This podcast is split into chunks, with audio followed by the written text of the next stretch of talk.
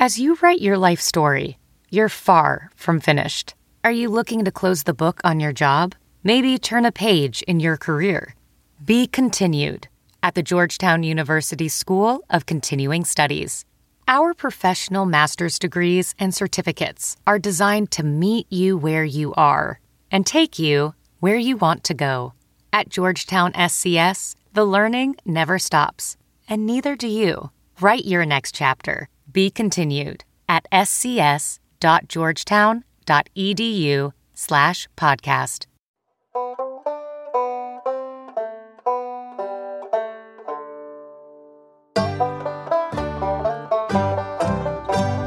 Ethics in football, we dug ourselves a hole. Is it right or wrong to smash a player's skull? Hey, no easy answers, but there's one thing I know. Now it's time to play that banjo. Football's our favorite, but won't you please take note? We see it's got some problems, we're all in the same boat.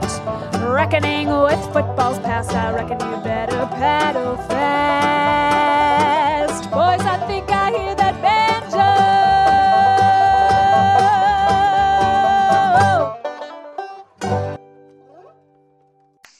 Welcome to Banjo College Football, the world's most ethical college football podcast. I'm your host, Kevin Paul, joined as always by my compatriots, Andrew Stevens, Brian Scott Rippey, and Ross Mulcairn.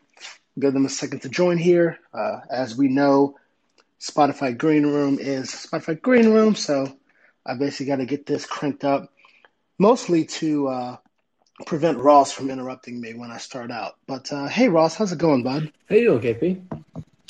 I, I can't complain. Well, actually, I, I, I can for a number of reasons, but I'm all right right now. Uh, just trying to get my Chromecast to work so I can watch the Yankees play the Red Sox and not be stressed out about that at all. Uh, how about you? Is the main reason you can complain the fact that Kyle Schwarber just took Gerrit Cole deep? Oh, he took Cole deep. Uh, Cole got taken deep again. I saw the Xander home run. Yeah, it's three nothing. Oh, well, this is just all. Yeah, this. Uh, this is just awesome. Then hell yeah, I can go to sleep early tonight. Yeah. Well, on the bright side, last week you were dead, so Andrew- you know at least you're alive for this. That is true. Yes, moving does kill a man. In fact, so uh, yeah, happy to be here. Andrew, what's up with you, fam? Uh, baseball bullshit. Thank you for that. Uh, that I'm tired insight, of it. Andrew. Yeah, make it three innings. Entertain me. Actually, pro steroids. You're tired of. And that's an insightful take. I'm glad your team finally won the one World Series in 113 years. Not gonna get better than that. Why watch? I mean, uh, Boston was probably the and Ross, you can corroborate this. Boston was pretty much the most cursed sports city ever, right? Really, until basically until Tom Brady, really until Drew Bledsoe got hurt, which was uh, like kind of part Yeah, of the pretty much curse until too. 01. um, Drew Bledsoe getting hurt was like, ah, th- those damn cursed Boston sports. And then just like the 2000s and to a slightly lesser extent, the 2010s happened. But yeah, man. Um, And now everyone has to read The Ringer and Barstool Sports. well, I'm Thanks, just saying, Andrew, Boston's Boston's the most cursed sports city, really, of like until this millennium hit, was the most cursed sports city ever. And they still had one more World Series than the Cubs. I don't know. Is Cleveland cursed, or are they just bad? Is there a difference? pretty cursed. Is is there a difference between? Well, it's that's tough because like the Indian, you can say like the Indians were or the Cleveland baseball team was cursed, but at the same time, like I don't know, they just they made like what three, four World Series, and they were just really good. They just got unlucky. Like we don't call the Bills cursed; they were just really good and lost at the end.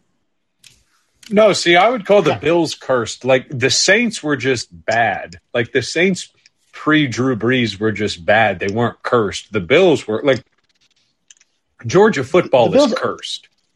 The Bills also ran into like the '90s Cowboys, which like you can't really blame them for that, you know. Yeah, you got to get it. It's get like it didn't matter. Yeah, but they ran into like it was weirdly. I I understand like you go that many times, you got to get one, but they ran into like the '90s Cowboys twice, and then like the best Redskins team ever, and then, and also like a Bill Parcells Giants team. Like they didn't really have a chance. I mean, I can blame them for that though. like the Broncos had a great year, ran into the Legion of Boom, and got curb stomped in the Super Bowl, and so they decided to fix it, come back two years later, and won the Super Bowl. Bills had four chances. Yeah, but it's won. like- that's that's on them. It is, it is, I mean, it's definitely on them, but again, I wouldn't really call it curse. It's just like, hey, you run into a better team sometimes. Sometimes you're just never the best team. That's fine. Andrew. Oh, Georgia football for sure, because Georgia football has been the best team before. Like I, I- Andrew, you were. I mean, you weren't a fan, but you remember the 07 season, right? Like Georgia was probably the best team in the country that year, uh, but they inexplicably lost at home to far from Spurrier's best South Carolina team and also 35 to 7 to a mid Tennessee team. But like they were the best. see, it's hard for me to say they were the best team in the country when when losing by twenty. I I mean, it was like what week four or something like like it was early, um, and it's college football, so it's sample size. Like it's never we never know who the best team in the country. Like, there are very few years where we realize like, oh, that was the best team in the country for sure, and they won the Natty. Like I'd argue the first two Bama Clemson Natties, like the better team probably lost both those games. Um, but yeah, that's just how it goes sometimes. So what I'm You can lose a I'm game Yeah, I wasn't, the uh, best team. Ari uh, Ohio State in 2018. No, because Greg Schiano was on that coaching staff, so I can't I can't call a team with Greg Schiano on staff the best in the country. Uh, but speaking of best in the country, um, Alabama and Georgia, guys, hell of a weekend for both teams for very different reasons. Uh, Andrew, what- did you watch the full 37-0 demolition or just most of it? How are you How are you feeling coming out of that game? Um, so I had to perform a great rallying cry amongst my friends who did great this weekend. Um, we had to make it from New Orleans to the tailgate in Baton Rouge by 11 a.m. for the start of the Georgia game. We got there at I want to say 10:59, um, and so we did get to see the beginning and then I watched the entire game but as as you're drinking and on campus and people start showing up and it's 34 to nothing the the you stop caring a little bit. Um, but i'm planning on going to rewatch it at some point this week. I unfortunately feel good which means something is inevitably bound to happen. I don't know what's going to happen but uh, the me feeling good has me feeling bad Hey, Well, uh, nice. just quick quick pause on the feeling bad. KP, is your Chromecast working yet? Um, I think I've troubleshot it. Uh, did the Sox score again? Uh, no, but um, Gerrit Cole is out of the game with no outs in the third. That's awesome. I'm, I'm really glad that you know we start. But hey, he's gonna he's gonna be well rested for the ALDS, right? Right. Right, Um, but yeah, A- Andrew, Andrew, I did th- look. I understand that you have you know your experience as a Georgia fan, but outside of Florida, who is going to challenge you until December? I mean, look at just look at the schedule, Andrew. Are you afraid of Vandy? Are you afraid of Vandy now? Not 2016, Andrew. Are you afraid of Andrew of Vandy now? I don't know. Due to the due to the transitive property, we may uh, we should we're, we're only I guess two touchdown favorites better than Georgia Tech based on our our common opponent in Clemson. Oh, see, I've already forgotten that you played Vandy, but like, yeah, like you've got Kentucky coming in, but I see that going very similar to the Arkansas game. Um, you're at Auburn, but I mean, are you afraid of Bo Nix? I, I don't, I don't know. Like, I'm I just don't I don't I'm I just don't want to have to have Stetson Bennett play an entire season. Um, I don't know how hurt JT Daniels is, but he's not healthy. I don't know what's going on, but every Wednesday, like Wednesday of like every single week, everyone's like, "Oh, what's going on with a different issue for J I, I barely even know what your lat is, and so he has a lat Yeah. issue. It seems like that would make it difficult to throw the football.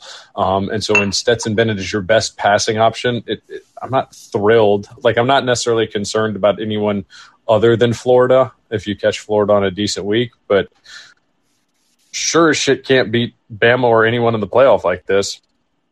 Like, but also that brings me to my next point, and a lot of people, namely, you know, our friend of the pod, Alex Kirshner, brought this up. I, I know quarterback development is not easy, but I mean, Andrew, this is year six for Kirby. How how is Stetson Bennett your best option after the starter? I mean, it's year. I understand Brock Vandagriff is like, just got on campus, but Carson Beck's in year two, and he was a four or five star coming in. Like he was a blue chip guy. How is year seven Stetson Bennett still a better option? Justin Fields, he set the program back at least five years. Well, Kirby set Like, himself at a back s- in not starting. Really, At- at this a all has point- stemmed from Jay. That, that we're we're still living in the world of the offshoot of Jacob Eason getting hurt before he should have, and forcing Jake Fromm to ever take a meaningful snap at Georgia. We should have just gone from three years at Eason with Fields sitting behind him for a year, and then three years of Fields, and then going into uh, somebody right now, whether it's grad transfer or you you end up bringing in a different freshman, but everything got thrown into the fire once Eason went down and Fromm wasn't good enough, but he was too good to replace him at the time. And we all know what happened And inexplicably got worse season after season. And so I, I just don't, I, I have no confidence in the incompetence at the quarterback position. And therefore I can't like possess a ton of confidence outside of like the rate. Like I, I think we could pretty easily go 12 and 0 this regular season. That doesn't necessarily concern me. It's, but no one's playing for the regular season right now. Right. But You my, also my say big that, like, thing you're is confident that. I was just gonna say, like you say that, like you're confident Mhm. that when Eason's time was up, Kirby would have gone to the younger Justin Fields and not with the more experienced, you know, junior backup Jake Fromm. Uh see, I that that's something where i- if had Fromm never gotten actual game experience, like everyone said that Fields looked better in practice than Fromm, but you can't take a guy who goes to the national championship game in his freshman year and bench him. I- And I reasonably understand that, but had he not had that that backing behind him because I still do think as crazy as it like as as much as they block out noise and media and stuff like they, they still understand that their decisions have public repercussions. And I so and I think the moment like like you become at such a razor's edge of scrutiny if Justin Fields screws up because of what Jake Fromm did the prior year that everyone can point to well that's the guy you benched that's the guy you benched. But if you don't have that to fall back on then I think you can just reasonably say this is what we've seen in practice. Justin is clearly the better player just because anyone that has eyeballs knows that. Um, and so I, I, I, I'm not saying Kirby would have gotten out of his own way, but I do think that even if it would have been a toned down version, it still would have been some version of Justin Fields running the offense. Right. It's just for me. It's like, and again, like it's almost an unfair comparison, but like Bryce Young is in year two, and he is playing super well. I know he was an uber highly ranked recruit, but like so was Carson Beck. And I, what what happened in the twelve? No, they were they were on different te- they were on different tiers. different tiers for sure. But Carson Beck was still a huge get, and he was still a four star. And like, how is how is a year two four star not a better option than Stetson Bennett at this point? Like, was it just an evaluation miss? I have a I have a hard time believing they've missed out on this many quarterbacks evaluation wise in a row. But for some reason, they think they hit on Stetson. Stetson Beauregard. No, I don't think they. I don't think they think they've. I don't think they've hit on Stetson. I I think it is this this weird like like uh what's his name Carson Beck was the number two hundred and fifty prospect in the country. Like that. Like he's good, but that was definitely not like.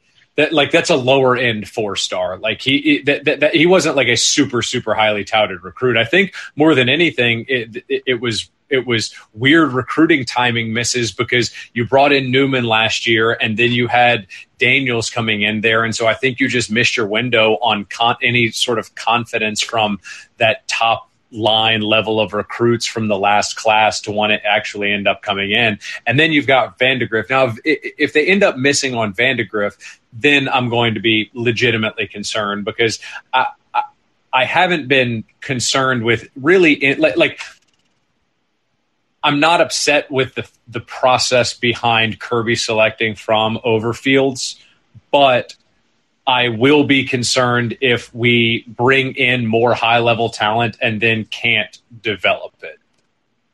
And so that that that is more going to be the concern with me because I think we developed Fromm decently well into whatever he was. I, I simply have no idea how you get worse year after year. I I, I I don't know if that's scheme or not. I'm I'm I'm not a James Coley apologist by any means, but I, I do feel like that might still be on the kid a little bit. Um, but I, I don't know. I, I, I feel like I'm coming off as a Kirby defender right now, and I don't necessarily intend to. Um, I just think it's been such a weird situation in terms of like who the who the potential quarterback is and and Carson Beck coming in with like two shortened spring practices and like a bunch of COVID stuff like it just doesn't shock me that he is not more game ready than Stetson who is I mean basically been a full season starter. Yeah, it's you guys have six weeks. To, well, yeah, six I mean, games. Jake to figure Fromm it is out. also yeah, and Jake Fromm is the number sorry, three quarterback Ross. in his class. If you take the number three quarterback in his class and gets worse every year, I feel like that's on coaching.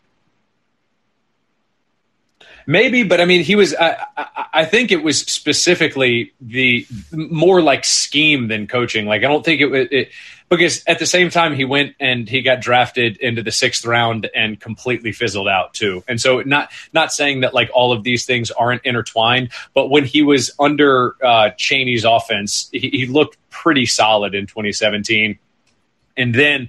Um, you you lose Michel and you lose uh, Chubb, and then you bring in or, or you you promote Coley, um, and I think that's where the the large issues started. But it seems like things have been rectified, at least in like, like I said last episode. I think Joe Burrow forced Kirby to see the light, um, and I, I I am confident, ish, if healthy, that JT Daniels can lead an offense that is formidable enough to actually win games that they haven't in the past. But that's sort of the the entire contingent here. I, I just have no idea if they're going to be healthy, if the receiving core is going to be healthy, if the offensive line is going to be healthy, and so uh, th- that is where my concern lies more more than the the scheme or or the the recruiting. Yeah. Well, for Andrew, you're five and zero, six or whatever. However, I think we're five weeks in. You're five and zero. You've got seven games to figure it out, and there's not a team that should really threaten you on the schedule. So yeah, we'll figure it out. Maybe JT will get healthy. I truly think that you can give JT 15 snaps, 15 throws a game between now and December 4th or whatever that day is, and be fine. Uh, but moving on, there's another blockbuster in the SEC last weekend. Uh, Ross, how much of Alabama Ole Miss did you catch on Saturday? So I didn't catch too much of it live, but I did watch the full game on Sunday um, to really get the full feeling of it. Yeah, um, I was able to watch the full thing, and man, I l- listen. I and Brian Rippey, who's going to be able to join us in a little bit here, uh, wrote about this, but I don't necessarily hate the fourth down decisions by Lane Kiffin. Um, I'm not just saying that tongue in cheek as a Bama fan. I'm saying that as a football fan. I think if you have that little faith in your defense, there's no reason not to go forward on fourth and short. But I mean, we saw three separate times they didn't have a fourth and one play that they could count on, which is another issue. Being that aggressive is, I think, key to being a good football coach. I mean, even Nick Saban is that aggressive, at least in plus territory. But I mean, speed option uh, on your own 28, I, that's just like, w- w- what are you doing, Lane? Like, I, uh, you haven't blocked, they haven't been able to block them yet. And that play was dependent upon a right tackle who'd been getting his ass kicked all day being able to block Henry To'oTo'o. Like, I, I don't hate the decision itself. I kind of just hate the play call. And again, I'm No, I very think- happy Bama won the game, but yeah, it's just I, I don't understand some of the play calling there. Like they outside of the first drive, like Ole Miss could not block Bama at all. And even in that first drive, they really were no. getting yards on misdirections, RPOs, and et cetera. They were finding space, but they weren't blocking Bama's line or even the linebackers. So I, I don't know. Ross, what do you think? I don't think that, you know, just like out muscling Bama on the line was ever or shouldn't have ever been their game plan if it was. So, like, again, I, I mean, I watched that full first drive and I remember I was a little nervous um, watching it because they really seemed to be moving the ball. I mean, it was like misdirection and, and, weird stuff, but it was it was working, and they were getting you know some good yardage and solid yardage. But for play callers, and I know Jeff Lebby's technically the play caller, but Lane Kiffin's the head coach. Like for play for offensive minds of that caliber, you would think they would go into that game with ten plays for fourth and one, fourth and two, and fourth and three that they're, you know, these are our go tos. These are going to get us the yards we need because they know they're going to have to go for it. You know, you, you're going into that game. You don't go for the fourth down that many times that that game without knowing in advance that's your plan. So it's kind of amazing to me. And this is one of the things that if you watched that, um, I don't know what they call it, but Saban breaks down like one play on video after every game and he did a whole thing about how their um, I think it was the third touchdown was set up. It was like fourth and one at the goal line, and they set it up. They like ran it basically the exact same way as a running touchdown they had before, but they had set it up earlier and they had to sprint out and like they had two tight ends open, and Bryce Young got to just pick which one he wanted to throw it to, and like that is clearly a fourth down play that they've practiced that they were ready for. They set up earlier by running the you know sort of offshoot of it with the direct run into the line earlier in the game. And I don't understand how that's the kind of thing that I would imagine Lane Kiffin would love to do. Would have like six plays that are set up to look like fourth and one that are all run out of the same formation that have a slight wrinkle each time just to confuse the defense that they can get the conversion every time. And I don't understand how that didn't happen. I kept waiting for that to happen and it didn't. Yeah, it was um, look, I, I just don't fully fully understand the logic behind some of the play calls. Uh, like the first fourth and the the first fourth down stop they had. I mean, that was like on the ten yard line, whatever. You make that. I'd be mad at Saban if it was fourth and one from the ten and he didn't go for it, right? Um, but it's like I don't know, man. You, you kind of got lucky with you know the inside runs that you were able to get earlier in the drive, and Bama's not going to miss every tackle. Eventually, they're going to start taking you down. So I don't know, like, and, and then I, I kind of took. I was happy about the win, not because like, hey, we beat like a ranked opponent in division, but man, Ross, you can. I want your opinion on this, and Andrew, you too. I think Lane Kiffin's just annoying as shit on Twitter, man. And I, I, I know pot meet kettle, I, but Lane just kind of annoys the hell out of me. And he's you look like I think a third of his tweets he mentions Alabama football in them. Like, what's like, What are you doing, Lane? Just like no, I, think, I think he he's rocks. more focused on just like. I think he rocks I, because more... of the reason that you are complaining about right now, and that it annoys Alabama fans. It's just well, no. The thing is, it doesn't annoy Alabama. Alabama fans love that shit. They want Lane to come back, and that's what annoys me. He is openly like, campaigning they, they to be the next him. head coach after Saban retires.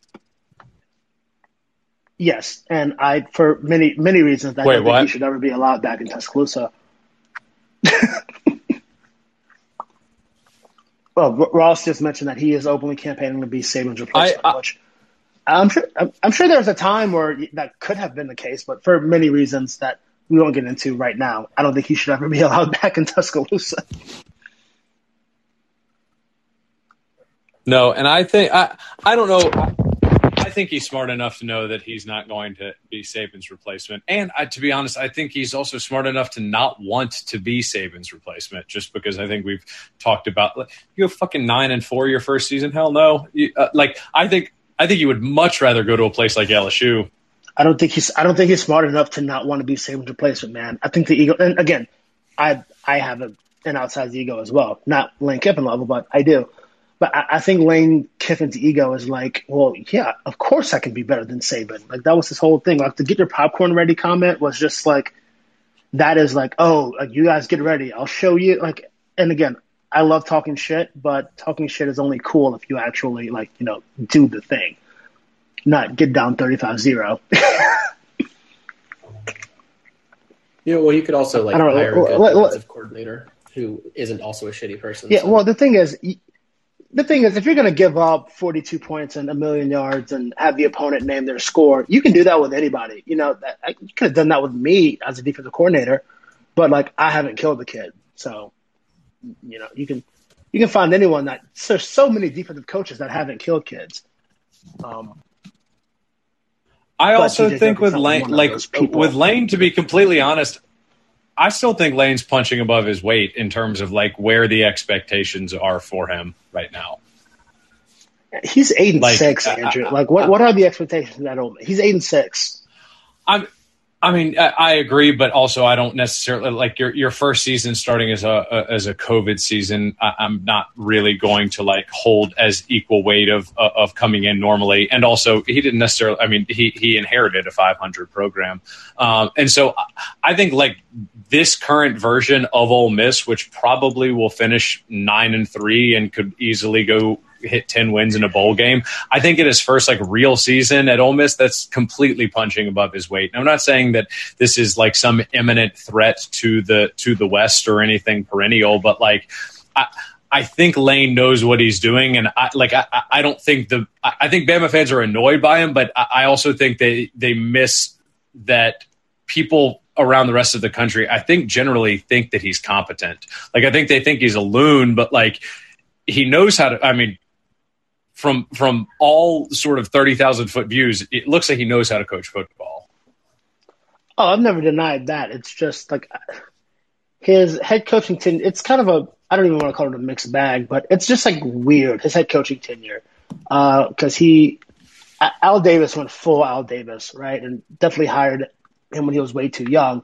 So I, I don't even know if we can hold that against him. But then he somehow wound up with the Tennessee job. They weren't bad, but there wasn't a ton of proof of concept. Like yeah, they played Alabama close, but also lost some very winnable games that year. And then he goes to USC right off probation, um, which again, hard to judge him too harshly for that. But then again, Ed Orgeron took over and went like what seven and one, and we know who Ed Orgeron is as a coach, and he still went like seven and one against a tough schedule or six and two at USC. Um, so and and then the FAU tenure. I mean, like- yeah, they I- went. I mean, they they went ten and two, they went ten and two in 2011. Yeah, but then th- when he actually had any sort of expectations with scholarships somewhat coming back, they were preseason top two or three team that year. They went six and six right after that. You know, No, I know. it's it's it's, I That- no, it's, no, it's hard also- it's hard to judge him on anything. It's weird. I do I do think saying he's eight and six as the Ole Miss head coach is pretty reductive, given that he took over a program that was four and eight the year before. He went five and five in his first season, which was the COVID season. Welding instructor Alex DeClaire knows firsthand how VR training platforms like ForgeFX can help meet the demand for skilled workers. Anywhere you go look, there's going to be a shortage of welders. VR training can help welding students learn the skills they need to begin and advance in their career. The beauty of virtual reality is it simulates that exact muscle memory that they need. Explore more stories like Alex's at meta.com slash metaverse impact.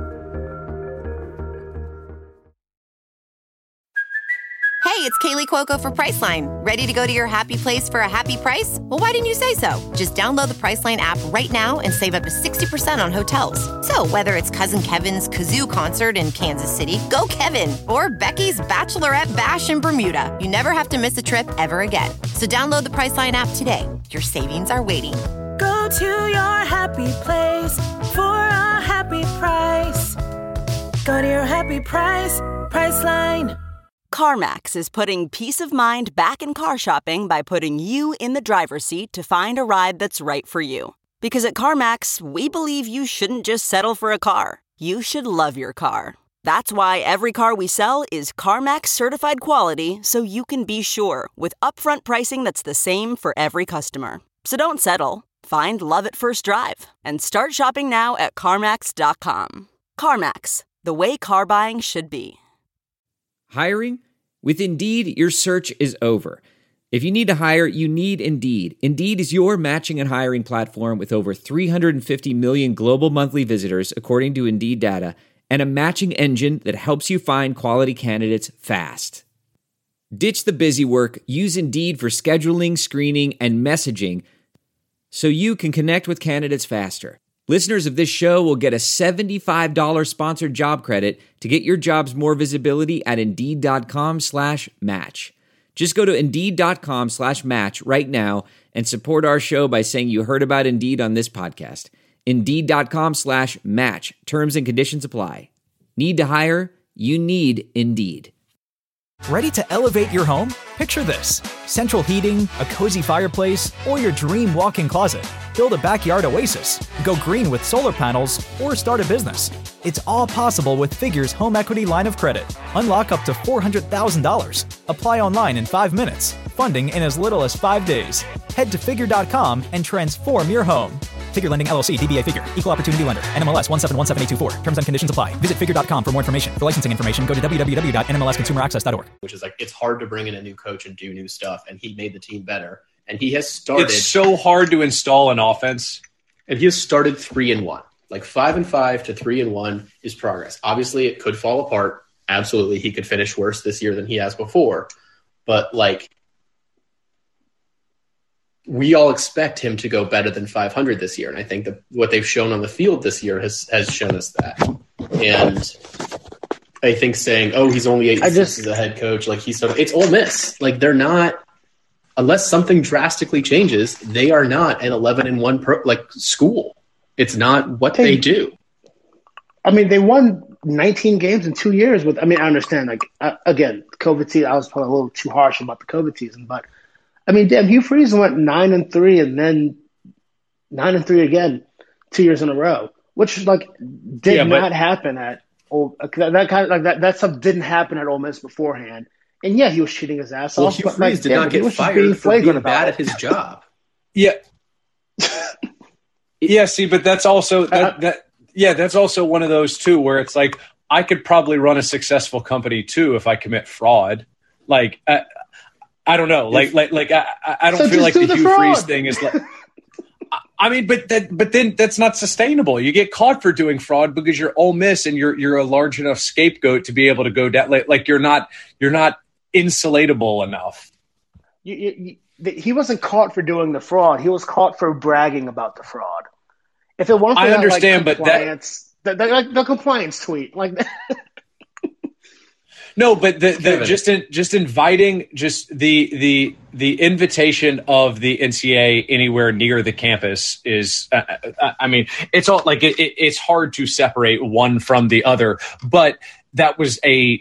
I think most people felt like that was a house of cards that was built not for sustainability. It was to try and potentially with as many five stars as they were bringing in, rip off an SEC title or two, which they almost did in 2016. I mean, that was certainly not out of the question. They were one bullshit fourth and 25 Hunter Henry play away from it. And then they had other opportunities in, in, in years prior. But I, I don't know. I, I think that Lane Kiffin has shown as, as it currently stands, and I don't think that he's probably going to end up at Ole Miss long term, but he looks like he has built the most sustainable model of success in the 21st century at Ole Miss in 18 months already. And maybe I'm completely off base and we probably should have this conversation with the Rippy, but it, it, it, looks like a football team that is proven more competent than anyone has in the past that I've seen.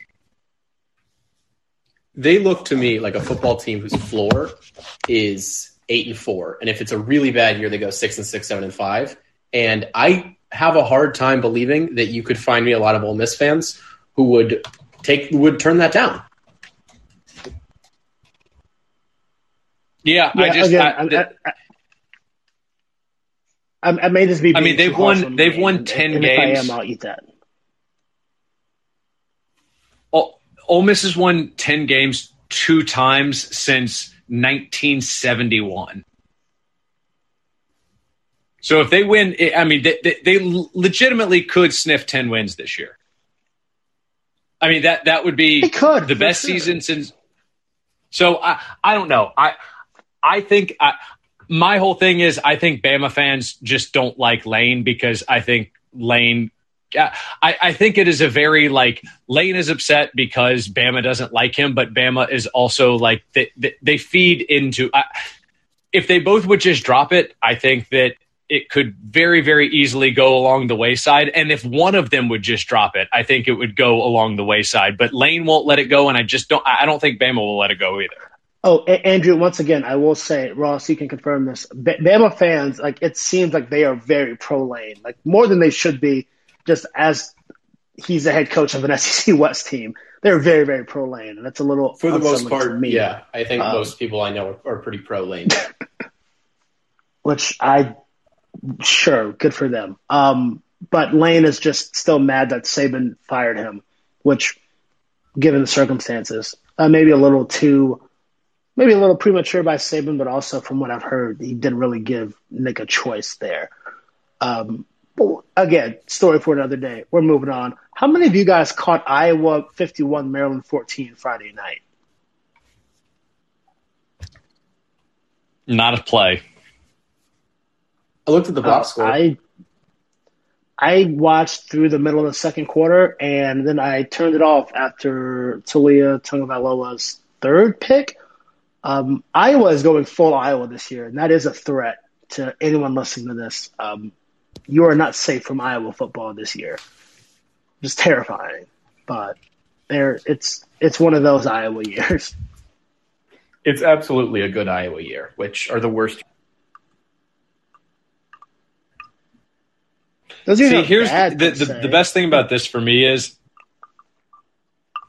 I I don't really have to pay attention to both Penn State and Iowa because I just have to watch the game this weekend and it's going to tell me all I need to know. It, it, it I don't have to bother figuring out these two teams. These two teams are going to figure it out for me. So whatever Saturday has to has to offer, I think Iowa wins, but um, I don't know. I'm still I, I, I am excited that the Big Ten is doing my work for me. Yeah. Well, Penn State's issue the last couple years has been can Sean Clifford just like not lose the load? Like you guys have heard the song, just like, you know, you better not lose the load by Chief Keef and Gucci Mane. And Chief Keef's first line is, not gonna lie, I lost the load, man. That's Sean Clifford. Like that's it. Like just just don't lose the load. And he hasn't lost the Sean load. Clifford yet this absolutely lost the load. Yeah. Um, and he hasn't yet. And it's just like, hey, just you've got to. I mean, James Franklin has put together some really good defenses over the last few years. Um, and Sean Clifford has just been Sean Clifford, but that's a good thing this season. And I don't know, it'll be a very interesting game. Um, I, you know, the, the thing was, oh, if Maryland just doesn't turn the ball over, they'll be fine. And it's like, well, yeah, but you're still playing Iowa, and they forced like five turnovers, and they won the game by 37 points on the No road sacks, on. Friday. No sacks though. Uh, Taulia probably should have taken a few. Beloved Turtle throwing Tonga some of Bailoa those took no sacks. Um, but yeah, Iowa, scary good. Uh, moving on, another big highlight here, which I really want to discuss, since uh, I know a friend of the pod, Zach Davis, may be listening. Um, well, he's a very, he's a great follower. So um, Zach Davis, hope you hear this. Love you, buddy. Cincinnati 24, Notre Dame 13. Um, I phrase this as Cincy. I mean, Illinois was like their calculus final, and Notre Dame was like their physics final. So like they they've done that, but it's like, damn, like they still got that home ec assignment coming up. Like it's only week six, guys, and they've got, they have to hold on from now until the AAC championship game if they want to shot at the playoff. But uh, what what do we think, guys? Like I don't I don't see why Cincy shouldn't be a top five team right now, or if you know if they win this weekend and once either Penn State or Iowa loses, I don't see why they shouldn't be in the top four. I think they're the obvious next team up for the top four, depending on who loses the Penn State Iowa game. Right, like they've done everything. I mean, like their Yeah, defense is better than their offense, but their offense isn't bad.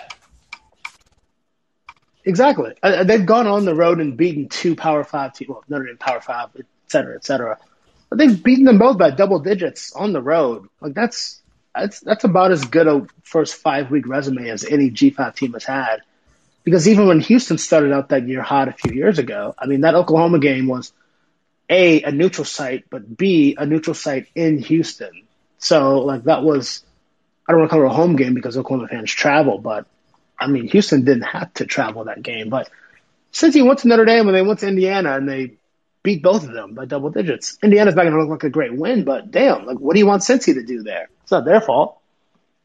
What's going to happen, and I will admit, I, I heard someone else mention this, it was probably Godfrey, who said, like, it's really what they're going to do is they're going to put him at four, and then every time Cincinnati beats the shit out of someone who they're supposed to, um, they're just going to move them down because other teams had more impressive wins, and it's just going to be incredibly rude.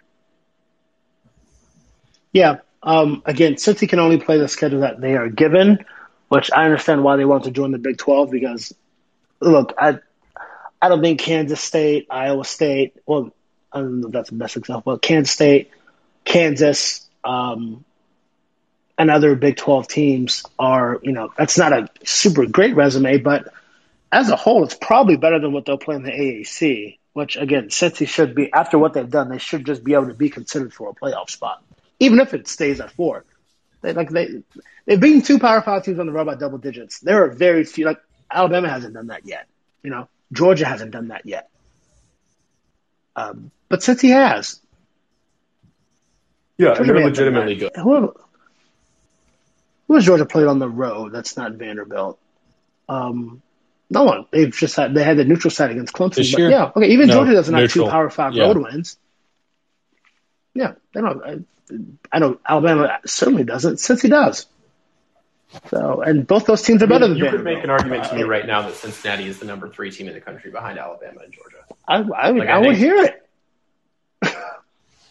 Yeah, I don't. I have not watched enough football being played in the Midwest to confidently say whether Iowa, Penn State, or Cincinnati is the best team, next best team. But like, I mean, Alabama and Georgia clearly separated themselves, and I think you could make an argument for any one of those three being in it, and it doesn't really matter which one it is because they're going to play each other, except for Cincinnati. So all that matters is to find out how high Cincinnati is allowed to be ranked before the committee eventually screws them out of a playoff spot. Yep. And I think that number is three or four. Um, unless Penn State Iowa's close, because if Penn State Iowa's close, then they'll probably stay where they're at or just flip depending on result. Um, next thing I want to talk about really quickly, really just next two games before we move on to um, previewing week six. Um, Auburn 24, LSU 19. Um, Auburn has not won in Tiger Stadium in my football watching life, which began really in 02, 03 around that time. Uh, so it's weird. Still don't believe that it's happened because I just had not seen that before. Um, anybody catch any minute of this game? Because it was weird as shit, but still hilarious. I watched the end of it, which obviously was the interesting part. Mhm. Which Well, game was this? I was watching Auburn LSU. Oh, oh, I was there. I saw. I, I watched the whole thing. Very funny, hilarious, actually. How did it? How did it feel? Like, well, Andrew, as a Georgia grad, how did Uh, it was the feel most- watching Auburn win a road game on the back of a Tyler Fromm touchdown catch? Oh my god, it was the most. It was the most boring, like exciting, close, drunk, dumb game. Um, the uh, the I, I don't know though. I, I I don't know what to think about Auburn other than it's hard for me to imagine a world in which Bo Nix doesn't get his head separated from his body next week. Just like the, the running around that he did making things work baffled like LSU probably had six different opportunities to end the ball game like they tackle him on that crazy fourth down play they end up in ending it there they had a uh a, a fourth and goal from the Auburn one yard line that they were going for it and then got a false start. Um, I think they missed a field goal. Like there were just, there were three or four, um, very, very easily identifiable plays that were like, it do this one thing and the game is over. And they couldn't do any of them. And so, I mean, LSU was up 13 nothing and it should have been 16 nothing. Um, and uh, Auburn had no answer in the first half. And I have no idea how they let him back in the game. Andrew, is uh, Deep South in um, Sanford or Jordan Hare this week? Jordan Hare. So Auburn No, double. it, Don't it's, get it's weird. Jordan Hare, Andrew. Do not. It's Jordan Hare. Do not listen. Jordan do not Hare? listen. Jordan Jordan Her. Well, so Auburn Devil Um, Magic is the reason that they, he might not get his head taken off, and he might somehow like just throw for 500 yards and beat LSU or beat Georgia. Well, Correct. what's funny is in 2019 Uh, Deep Souths, um, I remember watching that game because it was right after Tua like died. Um, so I remember, I remember watching that game. Georgia was up 21-0 until Kirby went Kirby and just like stopped trying, and they let Auburn back in the game. Um, don't think that's happening this week, uh, but yeah, it's Deep South. You're not going, are you, Andrew?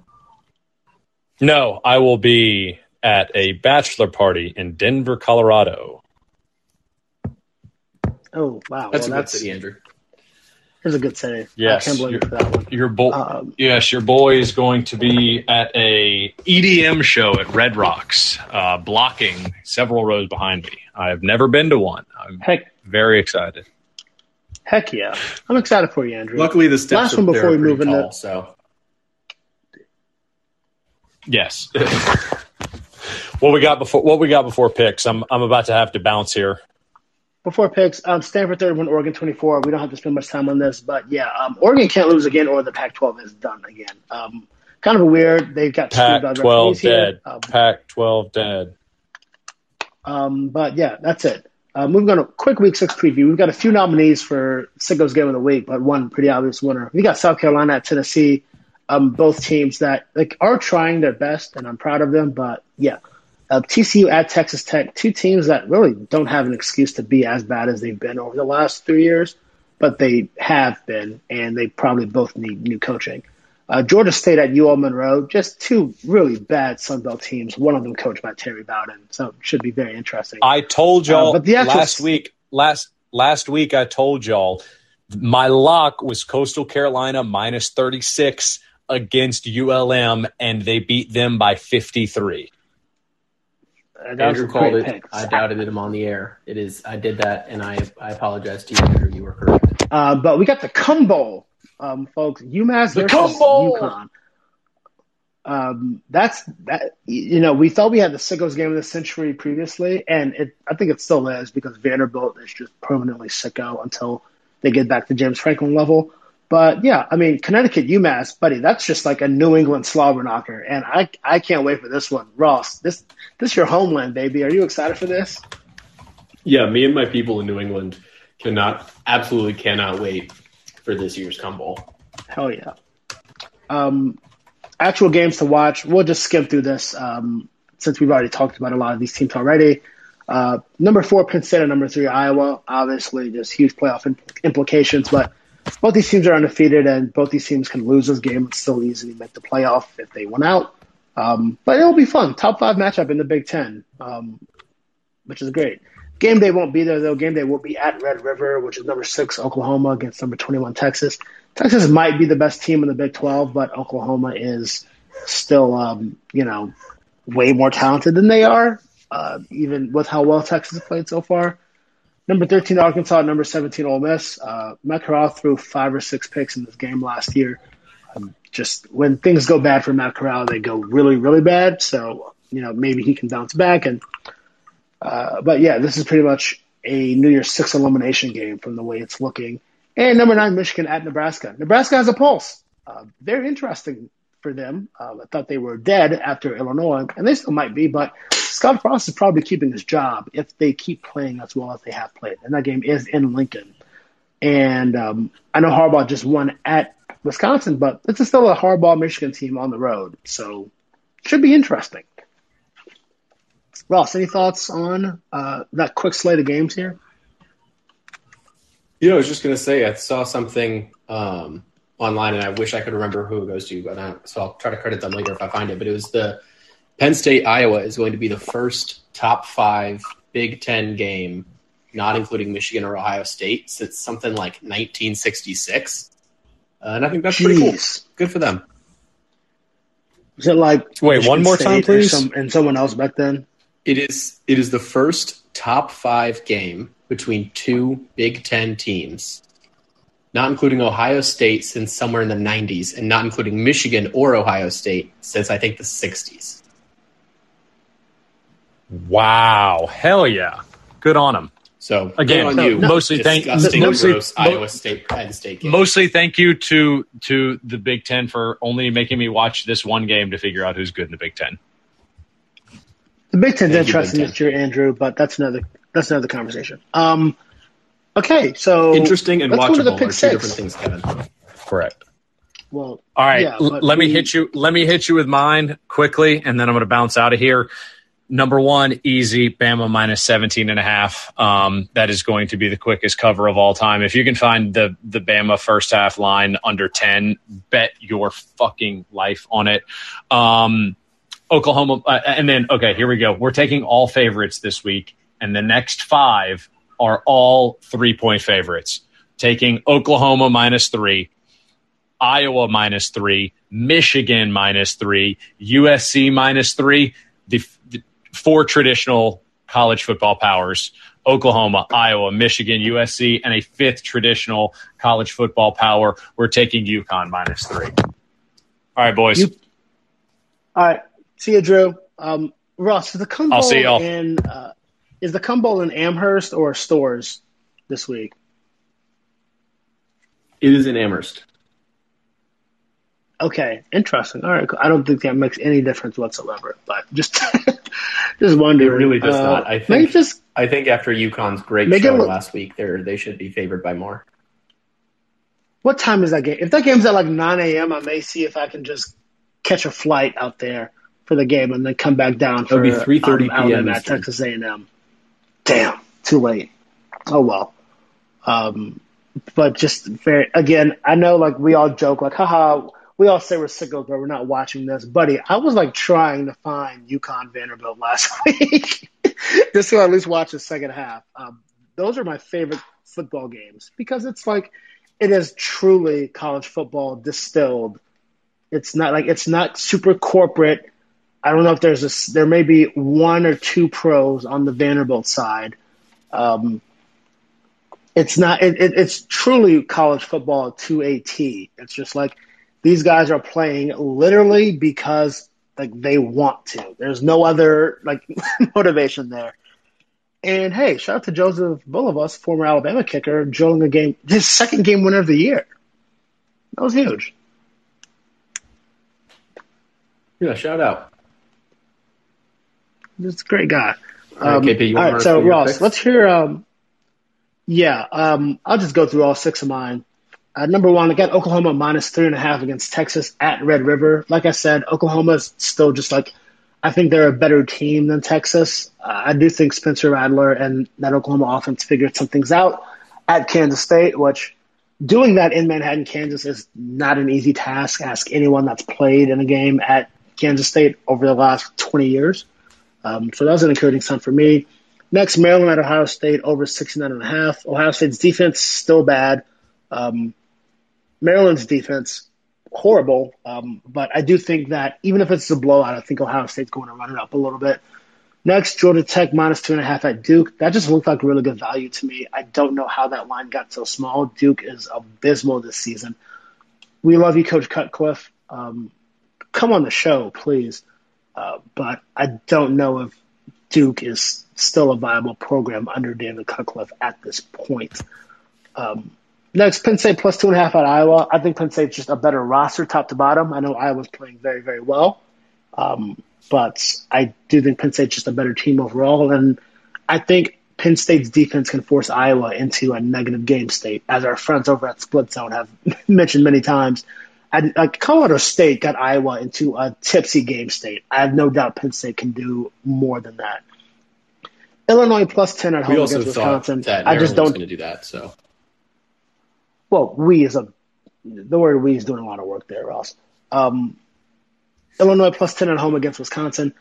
Um, I don't trust anything about Graham Mertz anymore. Um, Graham Mertz trick y'all from week one of last year, and we were just everyone continues to hold on to week one of last year, but yeah, he's not that guy, and that's fine. Um, I wish him the best, but he's not that guy.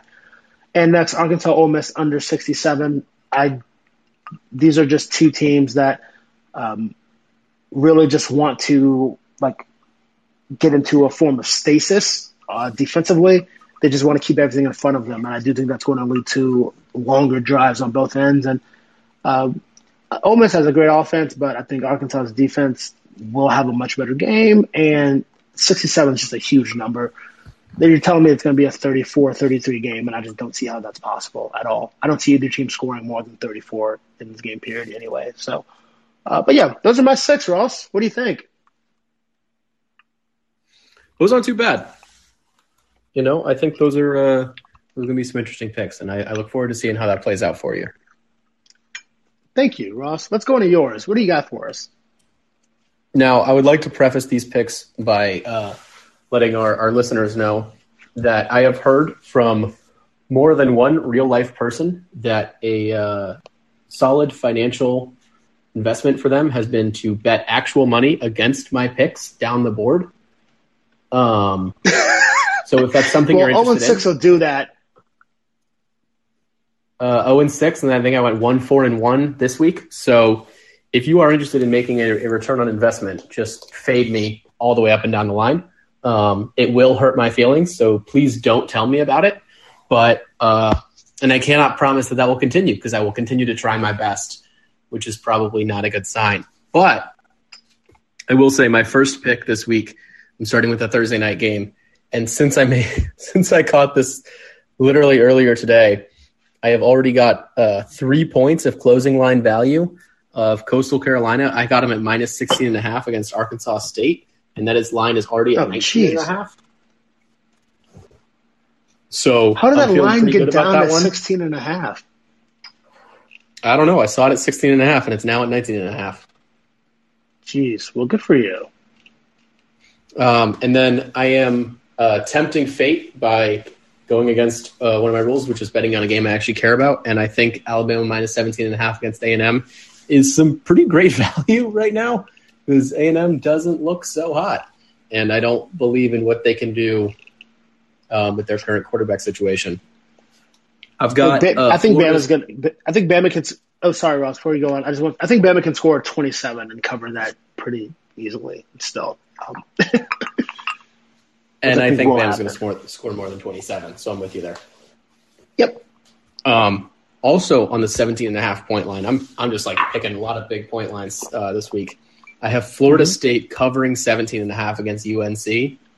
Um, Ooh. Florida State has lost by double digits just once this season. Now they've played a variety of levels of opponent, so they've played up and down to each of them. Mm-hmm. the only team they've lost by double digits yeah. to is Wake Forest.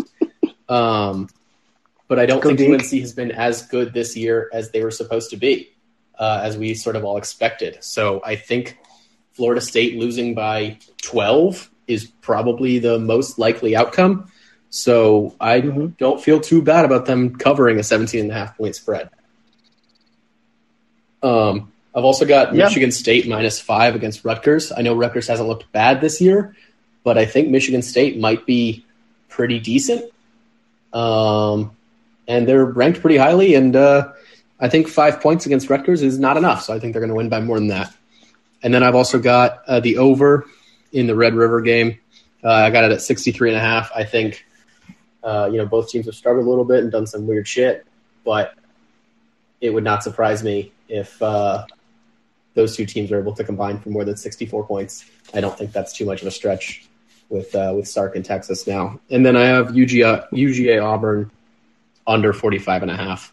I just don't uh, really see that one being too pointsy. I think Mm-hmm. Uh, UGA's defense is very good, and I think their offense is okay. And I could see that one being, I mean, 37 nothing again would be under. So true. I'll take that. Yeah, and it, it, I think that really depends on who's playing quarterback. Like, I think this is you in your heart of hearts knowing Stetson is still going to start this game. Um, and if Stetson, yeah. Beauregard, Bennett, the 19th, does start the game, then yeah, I mean, the Thunder's going to hit. I don't look uh, far be it for me to say a good thing about Auburn, but I do think it was like really cool that like they broke the streak last week. I think they're in for an emotional letdown against maybe the best team in the country this week that has the best defense we've seen in 10 years in college football. Again, look at the offense Georgia's played. they're playing Auburn's offense, so we won't really get a good read on them. We probably won't get a good read on them until December potentially, but they can only play who's in front of them. Um, so I think that under is a really smart pick, Ross. This is a good week for you. I, I see a good week. I, this is not going to go 0 and 6, which is hard to do. I look forward to finding but, a way to end up going 0 and 6 anyways. This is a tough 0 and 6, man. I do. I like the FSU pick as well. FSU has just been. I mean, they ha- that's a talented roster. Like I know recruiting rankings only mean so much, but they're still the recruiting rankings. You know, like they, they like they, those count for something, and I do. It does, it does, and I don't think Florida State's over that ratio. They might be, uh, but I know North Carolina isn't. And Florida State's got some good players, and they're a proud program. I do think that they can get it right for one game, and yeah, they're not going to beat North Carolina most likely, but yeah, they can definitely shrink that you know margin down to uh, 17 and a half is a lot of points, man, for a North Carolina team that can't block or run or catch um, or defend. So yeah, It should be interesting for sure. It'll be a good week.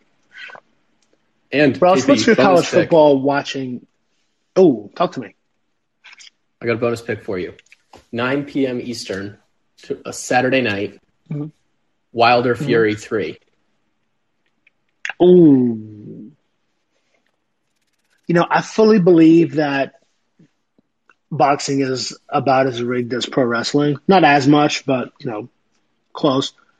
Um, I do think the powers that be will see to it that Wilder wins this one because the first one was a draw inexplicably. I think Wilder did win the first one. Um, and then just Fury just kind of packed him up in round two. But I, I, do think Wilder will win this fight. Um, I think he's too talented of a fighter not to. And you know, the talent's taken him a long way, but I do think that he's just worked on his actual technique in terms of just like, yeah, he's still the most powerful puncher, but I do think he will know how to like dodge and protect his chin this time around. So I've got Wilder, man. I don't know what that line is. I don't know what the uh, what those numbers look like, but I think Wilder is going to pull it together and get this W. What about you? I'm going to be rooting for Wilder. I have no idea what's going to happen. I agree with you. I think the first one was a draw, and I think the second one, uh, Fury got away with um, mm-hmm. a punch. Murder. I don't remember. I want to say it was to the back of the head, like early in the fight, and Wilder was just not the same fighter for the rest of the match, and so they threw in the towel, which made sense because he just wasn't right. Um, but I'm hoping that you know they'll they'll avoid that happening again and uh, I think Deontay's in for for getting the W this time. Yeah, well, obviously Deontay Wilder, um, Tuscaloosa legend. Uh, let Deontay fight at Coleman Coliseum Challenge, Alabama administration. I love you, J-Bo, but we'll never forgive you for that one. Uh, but yeah, should be a good one. Ross, let Deontay fight at Bryant Denny football. Challenge. True. Ross, you got any fun um, football watching plans this week? Are you going to any games? I know you're pretty close to College Park, technically. I will not be going to College Park this week, um, but I will tell you it is the first week in a long time that I will be by myself at home all day Saturday in my apartment, and I do not have anywhere else to be. So I can tell you I'm getting the bedroom TV out. I'm going to have three TVs set up, Ooh. and I will be watching every single game that I can get my eyes on all day Saturday, and it's going to be magnificent. So, heck yeah! If you are in What's the DMV the, um, area, let me know. We got three TVs running. We'll be uh, we'll be having quite an event here on here on Saturday. What's the Bama alumni bar in DC these days? It's not um, it's not Union Pub anymore, is it? So it is. There is still doing Union Pub. Um, the barbecue place down in Navy Yard is no longer and there is apparently a place in Foggy Bottom as well. I have not been to the Foggy Bottom one. I'm not, gonna, and I'm not going to ask. Went to Union Pub once, and it was fine. I've been to Union Pub once, and um, it was like when I thought Tua died, so I um, don't really want to go back. And like it was right before halftime too, and they have a thing there at halftime. They play Sweet Home Alabama and Dixieland Delight at halftime, and it's like I know you have your thing, but like read the room. Like we the Um, but yeah, I like Union Pub. I, I liked it at the time at least. It was pre-COVID, so you know you get a Yellowhammer pitcher for fifteen bucks. But yeah, I would not ask BML alums to go to Navy Yard against their will, so I'm not going to promote that here on the Banjo College Football Podcast. That's fair. We'll find we'll find something new. We'll find something better. We will. We will. Um, I will be in College Station in section 410 watching the game with um, Coach Bryant and Coach Frank Thomas. Um, so, you know, we're going to shoot the shit, talk about, you know, why Bear Bryant finally integrated, why Frank Thomas wouldn't, you know, just, you know, silly little conversations like that. But it'll be fun. Uh, I love Kyle Field. I do think um, there are multiple places that are louder, but there's no other place that's as coordinated as them.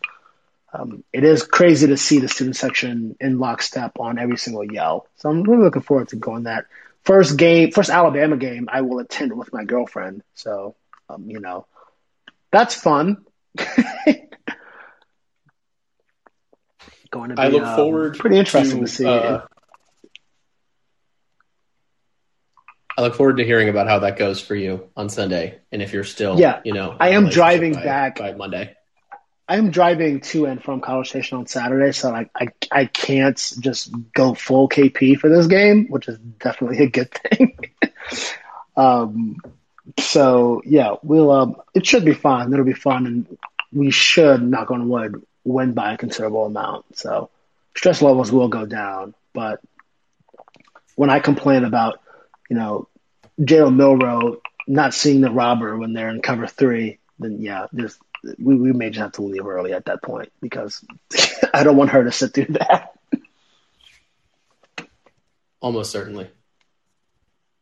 Almost certainly. Uh, folks, this is Banjo 40. We're in week six of college football, man. We're looking at the middle of that schedule when you look at that whole calendar start to finish. Um, it's been a great season so far. Uh, we love you. We've recorded pretty much every week so far, which is not a thing we achieved last year. Uh, and I gotta credit the new recruit Ross for helping us stay on schedule here. Um, we will be back maybe later this week. If not, then definitely next Tuesday on Spotify Green Room, uh, presented by Sports Drink. So, folks, until then, have a great week. Have a great college football Saturday, and finish your breakfast. We'll talk to you soon. Take it easy.